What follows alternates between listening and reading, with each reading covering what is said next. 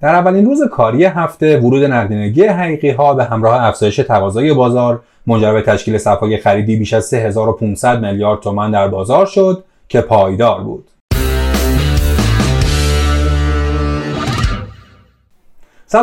هشتم این قسمت پادکست بورس پلاس رو در روز شنبه 11 بهمن ماه 99 مهمان شماییم.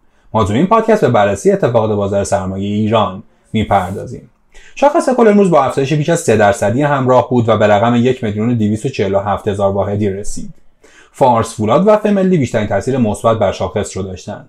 ارزش معاملات خرد بدون تغییر خاصی نسبت به روز چهارشنبه در محدوده 10 هزار میلیارد تومان قرار گرفت. امروز حقیقی ها حدود 600 میلیارد تومان نقدینگی به بازار تزریق کردند. نرخ دلار امریکا و سکه هم نسبت به روز کاری قبل کمی افزایش پیدا کرد و به ترتیب در محدوده 24400 تومان و 10 میلیون و 900 هزار تومان قرار گرفتند. امروز تقریبا اغلب نمادها و صنایع هم از کوچیک و بزرگ با تابلوی سبز همراه بودند. طی هفته گذشته اتفاقات مهمی رخ داد که به تقویت تقاضای بازار کمک کرد و حقیقی ها را با بازار تا حدودی آشتی داد. هرچند عرضه هم در بازار دیده می شد اما چندان جدی نبودند. امروز یه بار دیگه فعالیت بازارگردان ها هم البته محدود شده بود. شایعه تخفیف نرخ خوراک پالایشگاه ها، اعلام قریب الوقوع پیش بینی سود شرکت ها، تصمیم جدید سازمان بورس در خصوص اجرای طرح market impact و ورود سکاندار جدید به بورس همه و همه اتفاقات مهمی بود که به برگشت تقاضای بازار کمک کرد.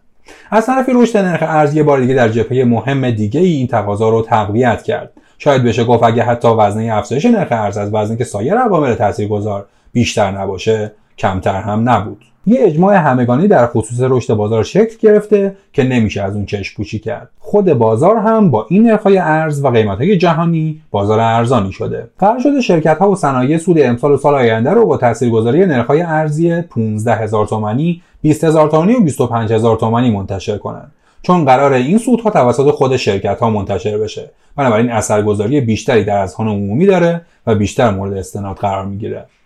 قرار شده سازمان بورس نظارت جدی بر انتشار سود شرکت ها داشته باشه تا مشکلاتی که در سالهای قبل در این خصوص با اعلام سودهای موهوم وجود داشت اتفاق نیفته. اخیرا انتشار پیشبینی سود شرکت ها به همین دلیل متوقف شده بود و این مورد مهم به شرکت های مشاور سرمایه گذاری تحلیلگران سپرده شده بود که به همین دلیل و به دلیل اختلاف شدید سودهای اعلامی توسط این تحلیلگران کمتر توسط سرمایه گذاران قابلیت استناد داشت. در نتیجه بازار از توقف پیشبینی سود شرکت ها ضربه خورد. چرا که در بودجه اعلامی شرکت ها نکات برجسته هم وجود داشت که به شدت مورد استفاده همین تحلیلگران قرار می گرفت و این تحلیلگران از استفاده از اون نکته ها محروم شده بودند. اما رشد نرخ ارز که این روزها بسیار خبر محور شده متأثر از اظهارات جدید اروپایی ها آمریکایی ها باز هم رشد کرد. این طیف از سران غربی همگی متحدن خواستار بازگشت ایران به برجام و رفع تحریم ها هستند. اما هر کدوم توپ در زمین دیگری میندازند اصولا این ما بودیم که تو سال 2015 در ابتدا محدودیت ای اعمال کردیم و بعد از یک پروسه راستی آزمایی تحریم ها لغو شد. آمریکا هم خواستار همین مکانیزم در شرایط فعلیه. اما آیا شرایط 2021 با 2015 یکیه؟ مسلما یکی نیست و به نظر می‌رسه با توجه به ضعف اقتصادی ایران در سایه تحریم های سنگین ترامپ طرف آمریکایی خواستار فشار بیشتر به ایران برای گرفتن امتیازات بیشتر به خصوص در حوزه موشکی و منطقه‌ایه. خصوصا اینکه انتخابات ریاست جمهوری ایران هم در پیشه و آمریکا بعدش نمیاد که توافق جدید رو با دولت جدید ایران انجام بده. از طرفی به دلیل ضعف‌های برجام فعلی دو طرف خواستار برجامی مستحکم هستند. هم ایران و هم آمریکا خواستار توافقی جدیدن یکی از مهمترین ضعف‌های برجام این بود که به تایید کنگره آمریکا نرسید و دولت ترامپ به راحتی از اون خارج شد.